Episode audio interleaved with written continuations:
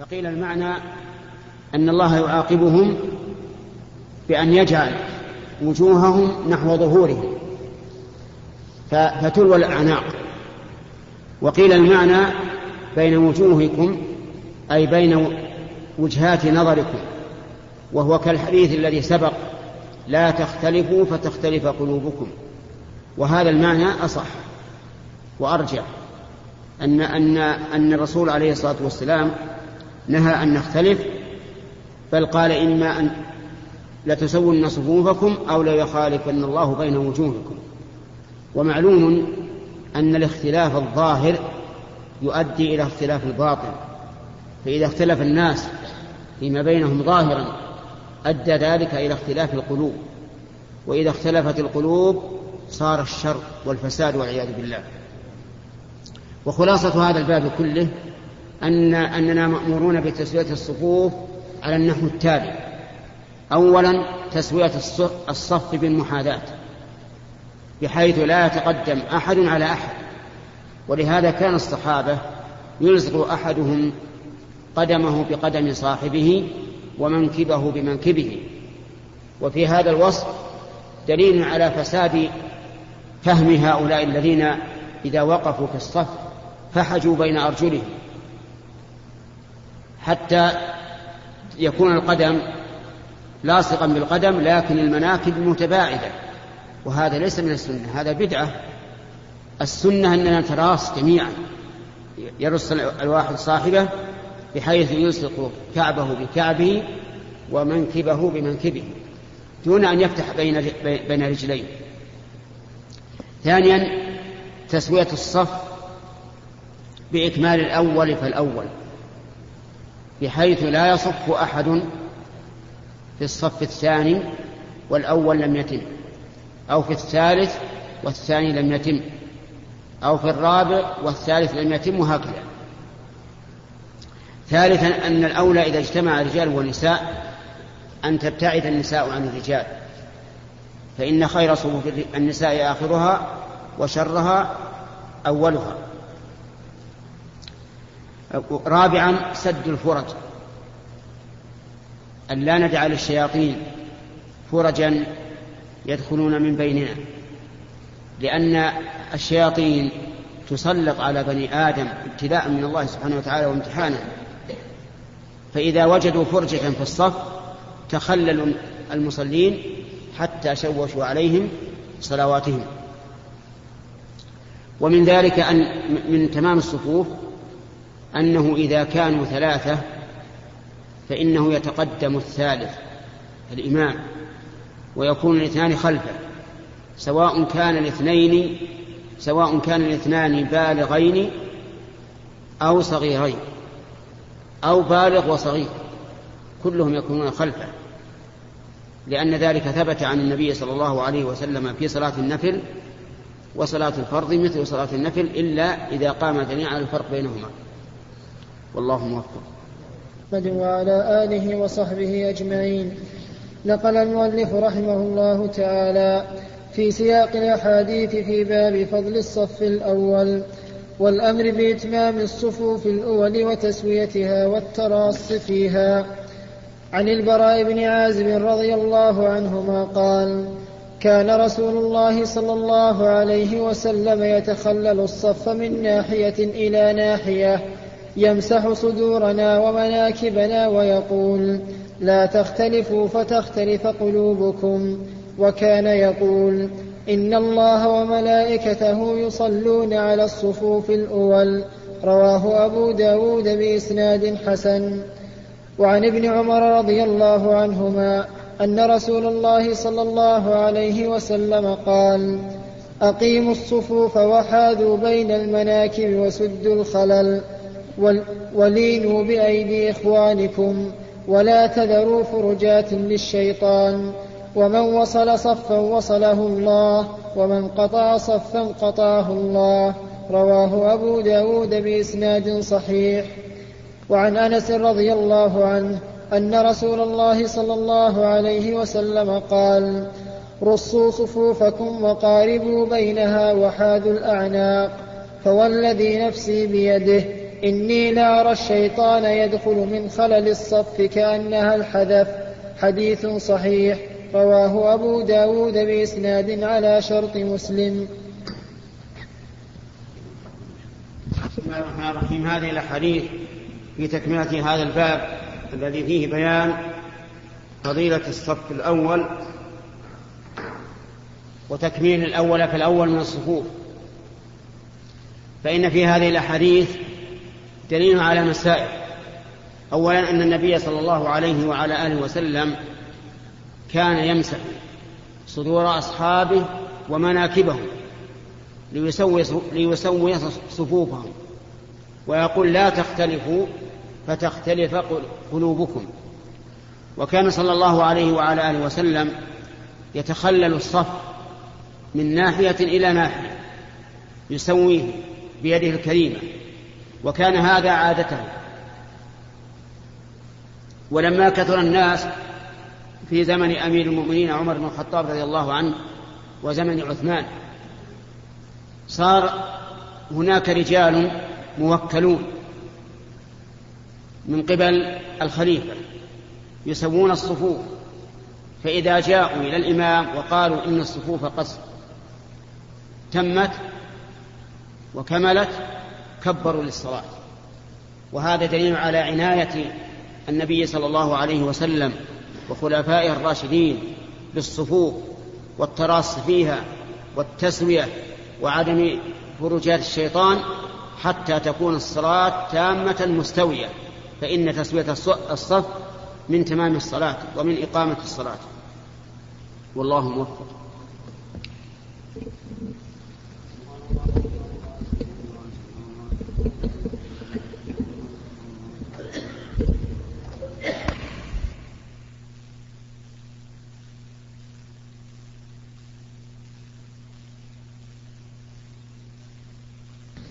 بسم الله الرحمن الرحيم. الحمد لله رب العالمين والصلاة والسلام على نبينا محمد وعلى آله وصحبه أجمعين. نقل المؤلف رحمه الله تعالى في سياق الأحاديث في باب فضل الصف الأول والأمر بإتمام الصفوف الأول وتسويتها والتراص فيها. عن أنس رضي الله عنه أن رسول الله صلى الله عليه وسلم قال أتموا الصف المقدم ثم الذي يليه فما كان من نقص فليكن في الصف المؤخر. رواه أبو داود بإسناد حسن. وعن عائشة رضي الله عنها قالت قال رسول الله صلى الله عليه وسلم إن الله وملائكته يصلون على ميامن الصفوف. رواه أبو داود بإسناد على شرط مسلم وفيه رجل مختلف في توثيقه. وعن البراء رضي الله عنه قال كنا إذا صلينا خلف رسول الله صلى الله عليه وسلم أحببنا أن نكون عن يمينه يقبل علينا بوجهه فسمعته يقول رب قني عذابك يوم تبعث أو تجمع عبادك. رواه مسلم. وعن أبي هريرة رضي الله عنه قال قال رسول الله صلى الله عليه وسلم وسطوا الإمام وسدوا الخلل رواه أبو داود. بسم الله الرحمن الرحيم. هذه بقية الأحاديث في بيان الصف الأول في بيان فضل الصفوف الأول. وقد سبق أن النبي صلى الله عليه وعلى آله وسلم أمر بأن بأن نكمل الصفوف الأول فالأول. وأخبر أن الله وملائكته يصلون على الصفوف الأول الأول. وفي حديث أنس وفي حديث أنس بن مالك الذي نقله المؤلف في هذا الباب أن النبي صلى الله عليه وآله وسلم أمر أن نبدأ بالصف المقدم فالمقدم وما كان من نقص فليكن في المؤخر. يعني أمرنا أن أمرهم أن يتموا الصفوف الأول فالأول. وما كان من نقص فليكن في الصف المؤخر. وهذا يدل على أن من صف في الصف الثاني قبل تمام الأول ولو كان معه غيره فإنه لم يصب السنة. بل السنة أن لا يكون أحد في الصف الثاني حتى يتم الأول ولا في الثالث حتى يتم الثاني ولا في الرابع حتى يتم الثالث وهلم مجرا هذه هي السنة وفي في الأحاديث التي ذكرها المؤلف هنا أن الله سبحانه أن أن النبي صلى الله عليه وعلى آله وسلم قال إن الله وملائكته يصلون على ميامن الصفوف. لكن هذا الحديث فيه رجل مختلف في توثيقه. وعلى هذا فيكون ضعيفا وإن كان على شرط مسلم من حيث الإسناد لكن إذا كان فيه رجل مختلف في توثيقه فليكن ضعيفا. أما الحديث الأخير أن النبي صلى الله عليه وعلى آله وسلم أمر أن يوسط أن يوسط الإمام. فقال وسط الإمام يعني معناه اجعلوه وسطا. وهذا هو العدل أن يكون الإمام ليس مائلا إلى اليمين ولا إلى الشمال يكون في الوسط. ولهذا لما كان في أول الإسلام أو في أول الهجرة وكان الناس يصفون إذا كانوا ثلاثة صفا واحدا. كان المشروع أن الإمام يكون بينهم ما يكون متطرفا من حيث اليسار بل يكون بينهم. فدل ذلك على أن توسيط الإمام له أهمية.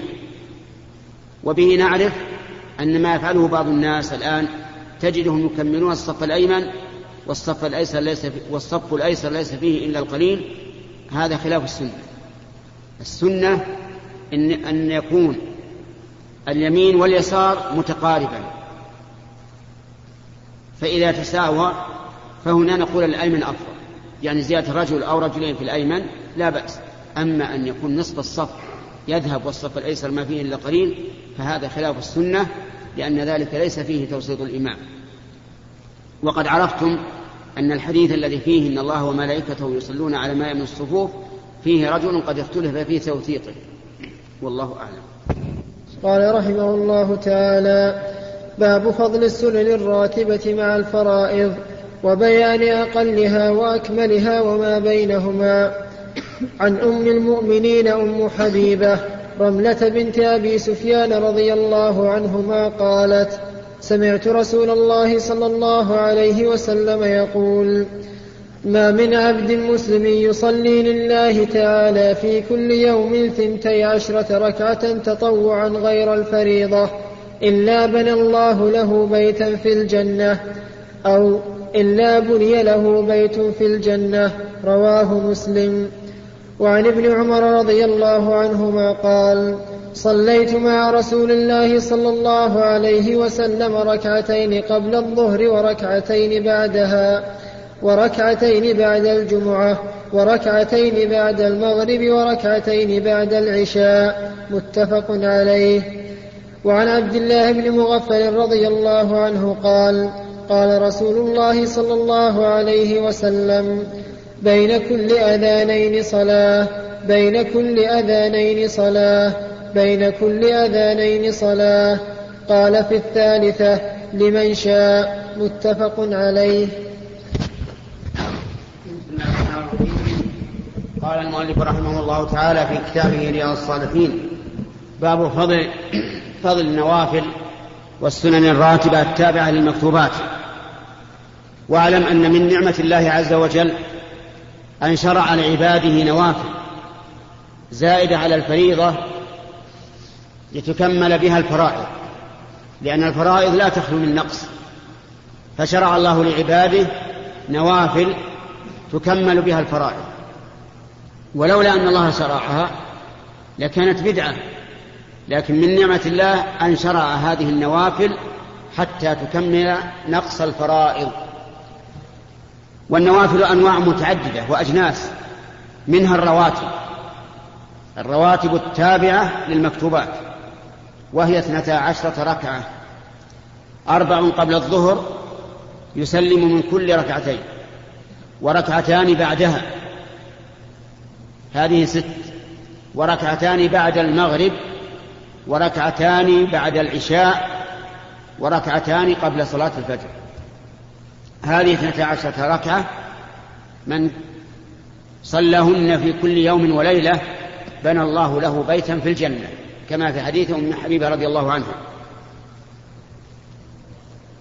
والأفضل أن تصلى هذه الرواتب في البيت لا في حق المأموم ولا في حق الإمام. لأن النبي صلى الله عليه وعلى آله وسلم قال أفضل صلاة المرء في بيته إلا المكتوبة. حتى لو كنت في مكة أو في المدينة فالأفضل أن تصلي هذه السنن الراتبة في بيتك. لأن النبي صلى الله عليه وعلى آله وسلم كان يصليها في بيته ويقول أفضل صلاة المرء في بيته إلا المكتوبة. وهناك نوافل تابعة للمكتوبات لكنها ليست كهذه الرواتب. وهو ما رواه عبد الله بن مغفل رضي الله عنه أن النبي صلى الله عليه وسلم قال بين كل أذانين صلاة بين كل أذانين صلاة بين كل أذانين صلاة. وقال في الثالثة لمن شاء لئلا يتخذ الناس سنة راتبة. وعلى هذا فيكون بين كل أذانين يعني بين الأذان والإقامة. الفجر بين الأذان والإقامة سنة راتبة. الظهر بين الأذان والإقامة سنة راتبة. العصر ليس لها راتبة قبلها ولا بعدها. لكن تدخل في هذا الحديث أن الإنسان إذا أذن لصلاة العصر فينبغي أن يصلي ركعتين قبل الإقامة. المغرب كذلك. ليس لها سنة راتبة قبلها لكن يسن أن يصلي ركعتين بعد أذان المغرب. وقد ورد فيها بخصوصها. قال صلوا قبل المغرب صلوا قبل المغرب صلوا قبل المغرب. وقال في الثالث لمن شاء. العشاء كذلك ليس لها راتبة قبلها لكن تدخل في هذا الحديث أن يصلي بعد الأذان وقبل الإقامة ركعتين. وإذا فاتت الرواتب التي قبل الصلاة إذا فاتت الإنسان بأن جاء والإمام يصلي الفريضة فإنه يقضيها بعد ذلك.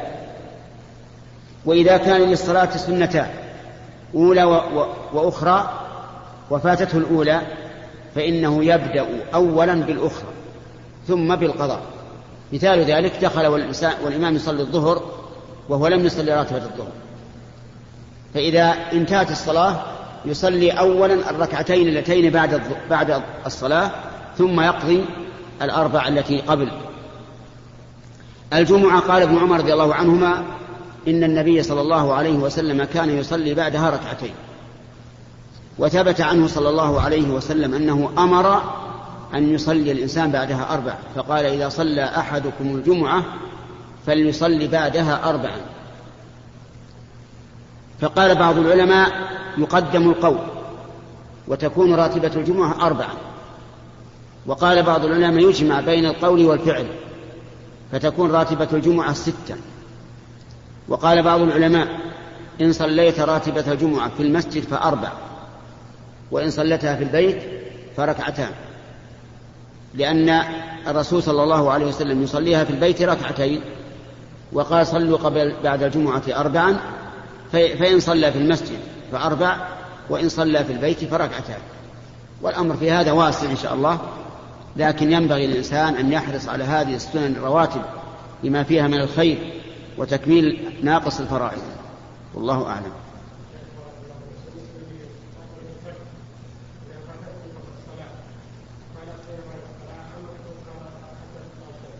إذا فاتت سنة الفجر فلا بأس أن تصليها بعد الصلاة. لئلا تنساها إذا أخرتها إلى ما بعد صلاة الفجر. أفهمت؟ نقول إذا فاتت سنة الفجر فأنت بالخيار. إن شئت تقضيها إذا صليت الفجر وإن شئت تأخرها. لكن الغالب أن الإنسان إذا أخرها ينسى أو يشتغل. والأمر ما دام أنها ليس فيه نهي لأنها ذات سبب وتابعة للصلاة فصليها بعد بعد أن تصلي الفجر.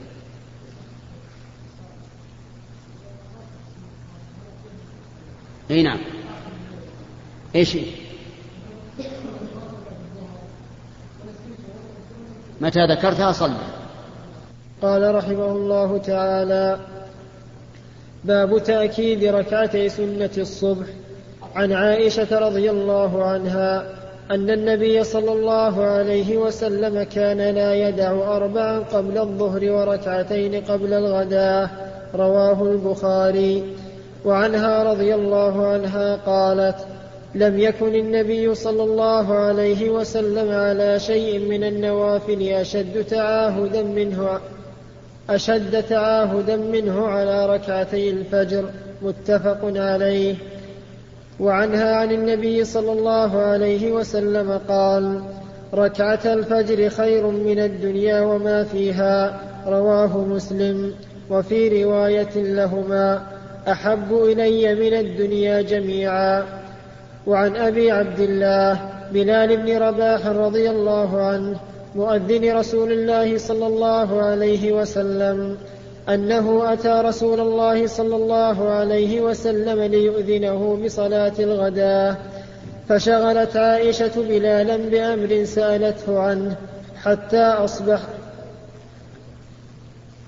أتى رسول الله صلى الله عليه وسلم ليؤذنه بصلاة الغداة فشغلت عائشة بلالا بأمر سألته عنه حتى أصبح جدا فقام بلال فآذنه بالصلاة وتابع أذانه فلم يخرج رسول الله صلى الله عليه وسلم فلم يخرج رسول الله صلى الله عليه وسلم فلما خرج صلى بالناس فأخبره أن عائشة شغلته بأمر سألته عنه حتى أصبح جدا وأنه أبطأ عليه بالخروج فقال يعني النبي صلى الله عليه وسلم إني كنت ركعت ركعتي الفجر فقال يا رسول الله إنك أصبحت جدا.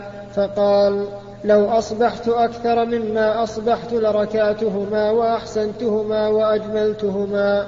رواه أبو داود بإسناد حسن.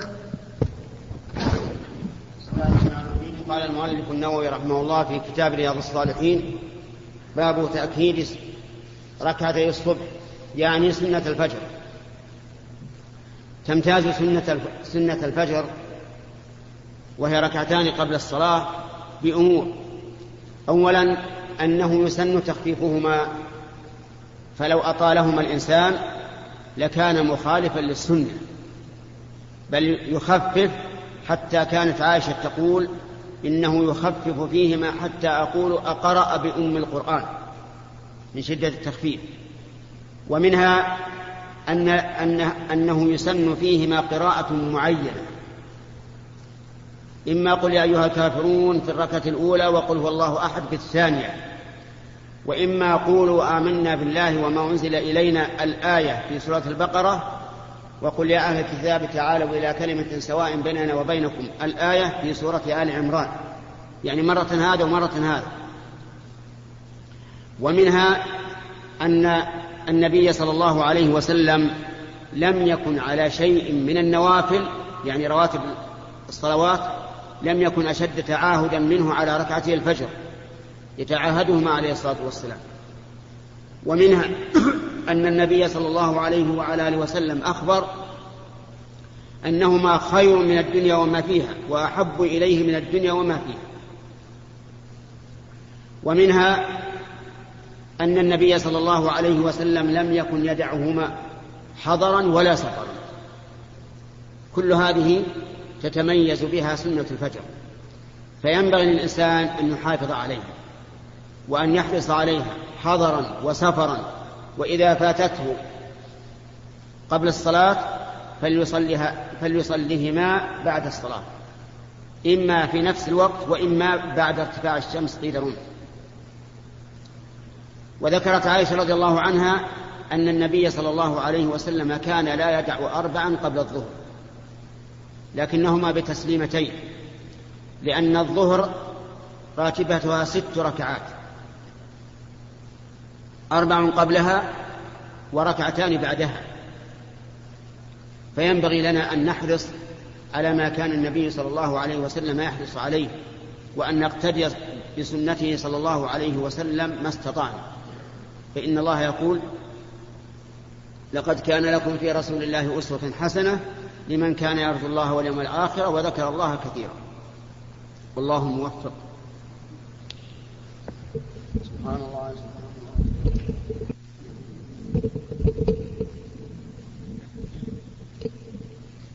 بسم الله الرحمن الرحيم. الحمد لله رب العالمين والصلاة والسلام على نبينا محمد وعلى آله وصحبه أجمعين. قال رحمه الله تعالى باب استحباب الاضطجاع بعد ركعتي الفجر على جنبه الأيمن والحث عليه سواء كان تهجد بالليل سواء كان تهجد بالليل أم لا. عن عائشة رضي الله عنها قالت كان النبي صلى الله عليه وسلم إذا صلى ركعتي الفجر اضطجع على شقه الأيمن. رواه البخاري. وعنها رضي الله عنها قالت كان النبي صلى الله عليه وسلم يصلي فيما بين أن يفرغ من صلاة العشاء إلى الفجر إحدى عشرة ركعة يسلم بين كل ركعتين ويوتر بواحدة. فإذا سكت المؤذن من صلاة الفجر وتبين له الفجر وجاءه المؤذن وجاءه المؤذن قام فركع ركعتين خفيفتين ثم اضطجع على شقه الأيمن هكذا حتى يأتيه المؤذن للإقامة. رواه مسلم. وعن أبي هريرة رضي الله عنه قال قال رسول الله صلى الله عليه وسلم إذا صلى أحدكم ركعتي الفجر فليضطجع على يمينه. رواه أبو داود والترمذي بأسانيد صحيحة. قال الترمذي حديث حسن صحيح. بسم الله الرحمن الرحيم سبق لنا أن النبي صلى الله عليه وسلم كان يصلي ركعتي الفجر وسبق أن هاتين الركعتين تتميزان عن بقية الرواتب بمميزات سبق ذكرها. ومن ومن مميزاتهما أنه إذا صلى هاتين الركعتين اضطجع على شقه الأيمن. كما كان النبي صلى الله عليه وعلى آله وسلم يفعل. ثبت ذلك عن عائشة رضي الله عنها في الصحيحين. أنه كان إذا صلى سنة الفجر اضطجع بعدها على الجنب الأيمن. وفي حديث عائشة الثاني الذي رواه مسلم أنه كان صلى الله عليه وعلى آله وسلم يسلم يصلي إحدى عشرة ركعة ويسلم من كل ركعتين. وفي هذا دليل على وهم من توهم أنه إذا صلى إحدى عشرة يصلي أربعا جميعا ثم أربعا جميعا ثم ثلاثا جميعا. بناء على حديثها رضي الله عنها أنها قالت كان النبي صلى الله عليه وسلم لا يزيد في رمضان ولا غيره على إحدى عشرة ركعة. يصلي أربعا فلا تسأل عن حسنهن وطولهن. ثم يصلي أربعا اجلس سؤال ثم يصلي أربعا فلا تسأل عن حسنهن وطولهن. ثم يصلي ثلاث فظن بعض الناس أنها أنه يصلي أربعا جميعا ثم أربعا جميعا ثم ثلاثة. وهذا وهم. أخذه من ظاهر الحديث. فيحمل هذا على أنه يصلي أربعا على ركعتين ركعتين ثم يستريح. ثم يصلي أربعا على ركعتين ركعتين ثم يستريح. ثم يصلي ثلاثا. هكذا يجب أن يحمل لأن الراوي عن النبي صلى الله عليه وسلم في ذلك واحد وهي عائشة والفعل واحد. فيجب حمل بعضها على بعض لتتفق السنة. لا يقال إنه يفعل هذا مرة وهذا مرة لأن كلمة كان تدل على دوام الفعل غالبا. وأما حديث أبي هريرة في أمر النبي صلى الله عليه وعلى آله وسلم من صلى ركعتي الفجر أن يضطجع على جنبه الأيمن فهذا وإن كان الترمذي وأبو داود قد روياه وقال المؤلف إنه بأسانيد صحيحة فقد قال حبر الأمة وبحر العلوم العقلية والنقلية شيخ الإسلام ابن تيمية إن هذا حديث منكر وأنه لم يصح الأمر بها عن النبي صلى الله عليه وعلى آله وسلم أي بالضجعة بعد الركع بعد السجدتين بعد الركعتين في سنة الفجر. وما قاله الشيخ هو الصحيح أن هذا حديث منكر لا لا عبرة به. يعني أن الرسول لم يأمر بأن يضطجع الرجل إذا صلى سنة الفجر على جنبه الأيمن. وقول المؤلف رحمه الله في الترجمة لا فرق بين بين المتهجد وغيره إشارة إلى خلاف في ذلك. وهو أن بعض العلماء قال يسن الاضطجاع بعد ركعتي الفجر مطلقا. وبعضهم قال لا يسن مطلقا. وبعضهم قال بالتفصيل إن كان له تهجد فإنه يسن أن يضطجع بعدهما من أجل الراحة بعد التعب. وإن لم يكن له تهجد فلا فلا فلا يضطجع. ومن أعجب الأقوال وأغربها أن بعض العلماء قال إن الاضطجاع بعد سنة الفجر شرط لصلاة الفجر لصحة صلاة الفجر. وأن من لم يضطجع فصلاته باطلة.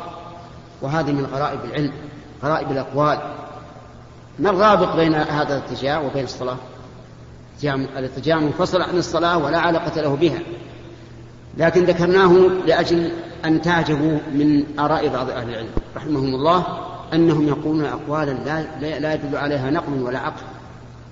والصحيح أن ما قاله شيخ الإسلام أنه إذا كان الإنسان متعبا من تهجد فإنه يستريح يضطجع على الجنب الأيمن.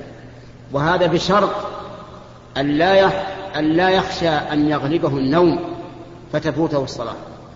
فإن خشي من ذلك فلا يضطجع إطلاقا.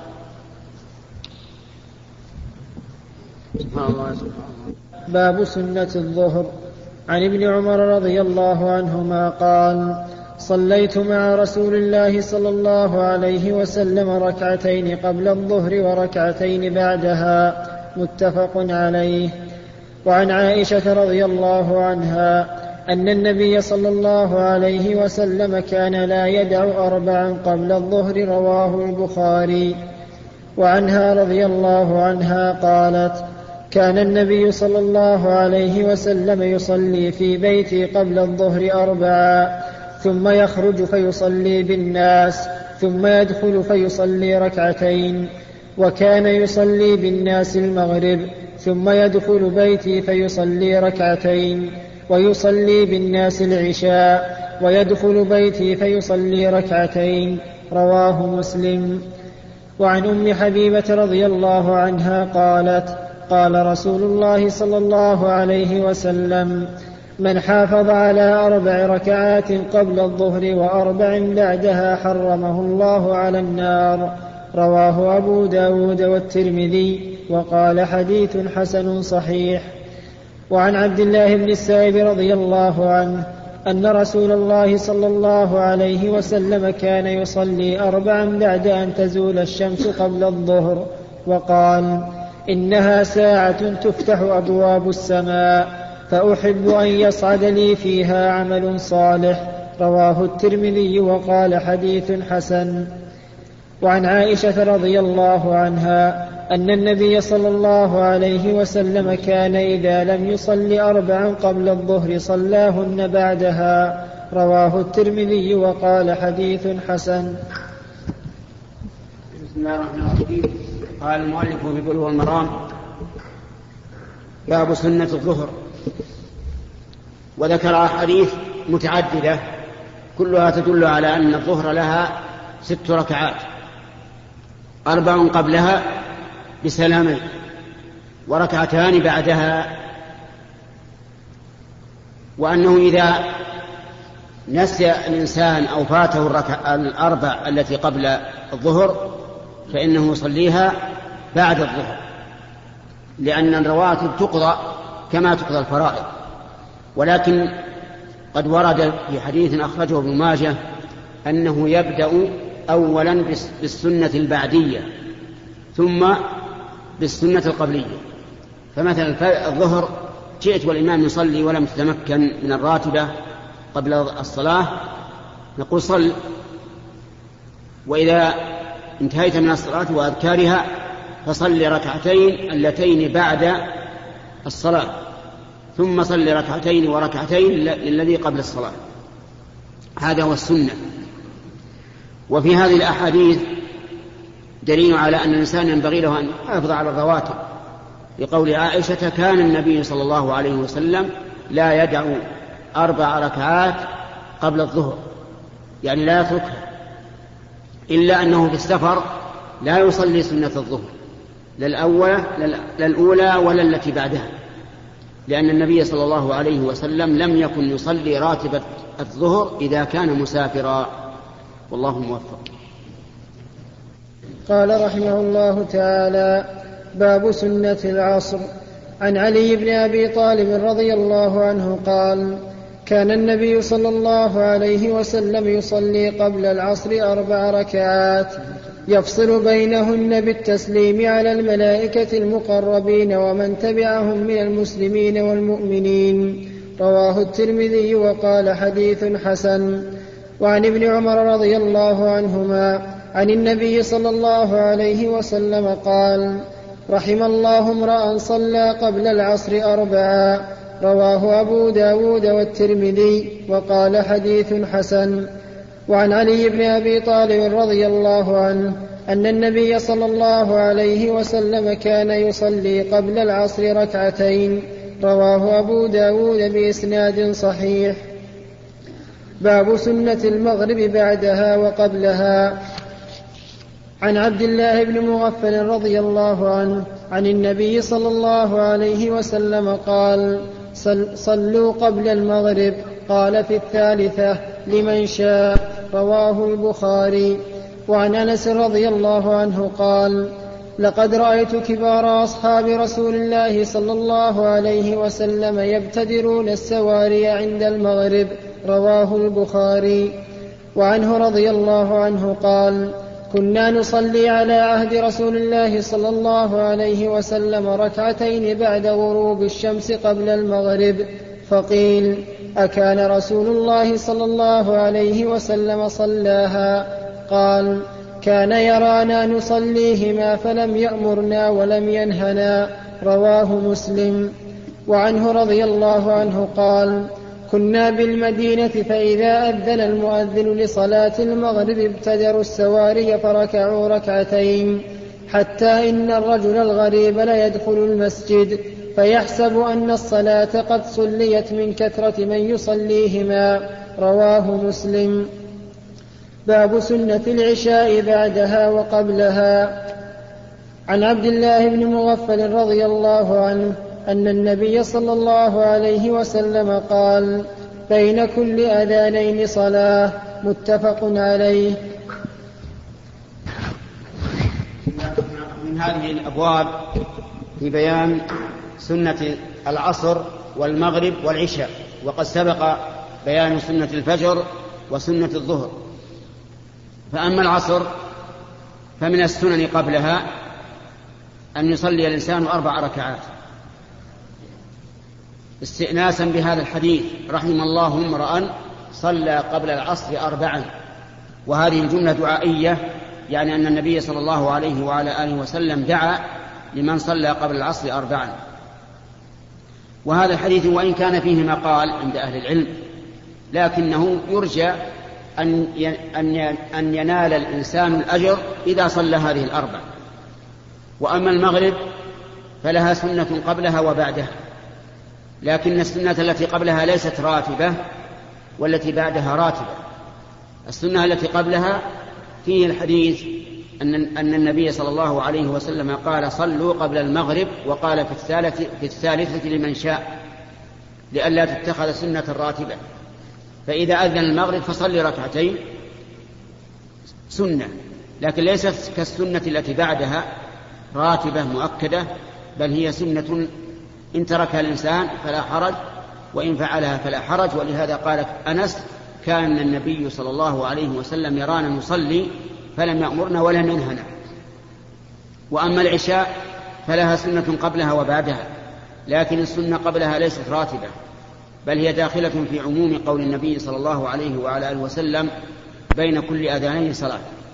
أما بعدها فيسن بعدها ركعتان فتبين بهذا أن الصلوات الخمس الفجر لها سنة قبلها وليس لها سنة بعدها.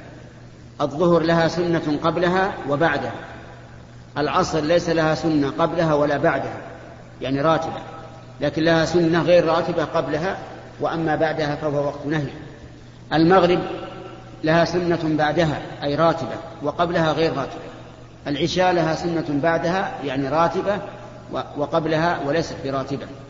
هذه هي السنن التابعة للمكتوبات ومن فوائدها أنها إذا حص أنه إذا حصل نقص في الفرائض فإن هذه النوافل تكملها.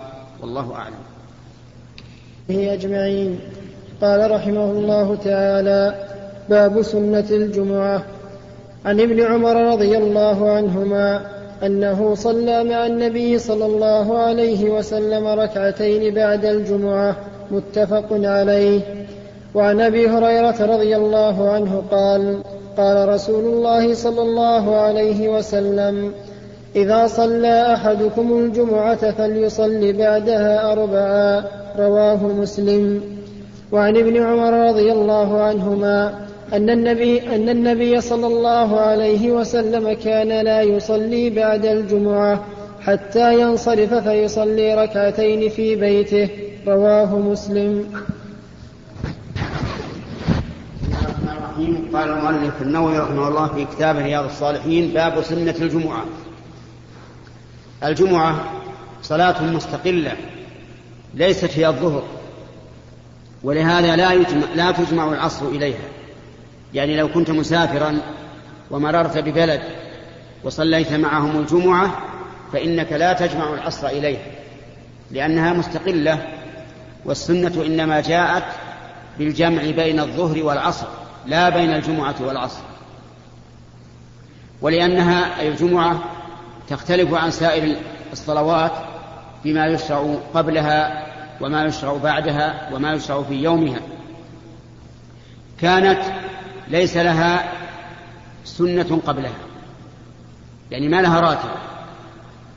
إذا جاء الإنسان إلى المسجد يصلي ما شاء إلى أن يحضر الإمام من غير عدد معين. يصلي أحيانا ويقرأ أحيانا حتى يأتي الإمام. سواء صلى ركعتين أو صلى أربع ركعات أو ست ركعات أو ثمان ركعات على حسب نشاطه. وأما بعدها فلها سنة راتبة والسنة الراتبة التي بعدها ركعتان في البيت. لقول ابن عمر رضي الله عنهما كان النبي صلى الله عليه وسلم إذا صلى الجمعة لا يصلي بعدها شيئا حتى ينصرف إلى بيته فيصلي ركعتين. وفي حديث أبي هريرة الذي ذكره المؤلف أن النبي صلى الله عليه وعلى آله وسلم قال إذا صلى أحدكم الجمعة فليصلي بعدها اربعا. فاختلف العلماء رحمهم الله. هل سنة الجمعة أربع ركعات يعني بسلامين أو ركعتان؟ فمنهم من قال إنها أربع ركعات لأن هذا هو الذي أمر به النبي عليه الصلاة والسلام وأما الركعتان فهما فعله وأمره مقدم على فعله فتكون أربع ركعات. ومنهم من قال هي ركعتان فقط لأن هذا هو الذي ذكره ابن عمر رضي الله عنهما وأما الأربع فليست براتبة. ومنهم من فصل فقال إن صلى سنة الجمعة في المسجد صلى أربع وإن صلى في البيت صلى ركعتين. وهذا اختيار شيخ الإسلام ابن تيمية رحمة الله عليه. لأنك إن تسننت للجمعة في البيت فالسنة ركعتان. وإن تسننت في المسجد فالسنة أربع. ومنهم من قال يجمع بين هذا وهذا فيصلي أربعا بأمر النبي صلى الله عليه وعلى آله وسلم ويصلي ركعتين بفعله. فتكون السنة بعد الجمعة ست ركعات. والله موفق.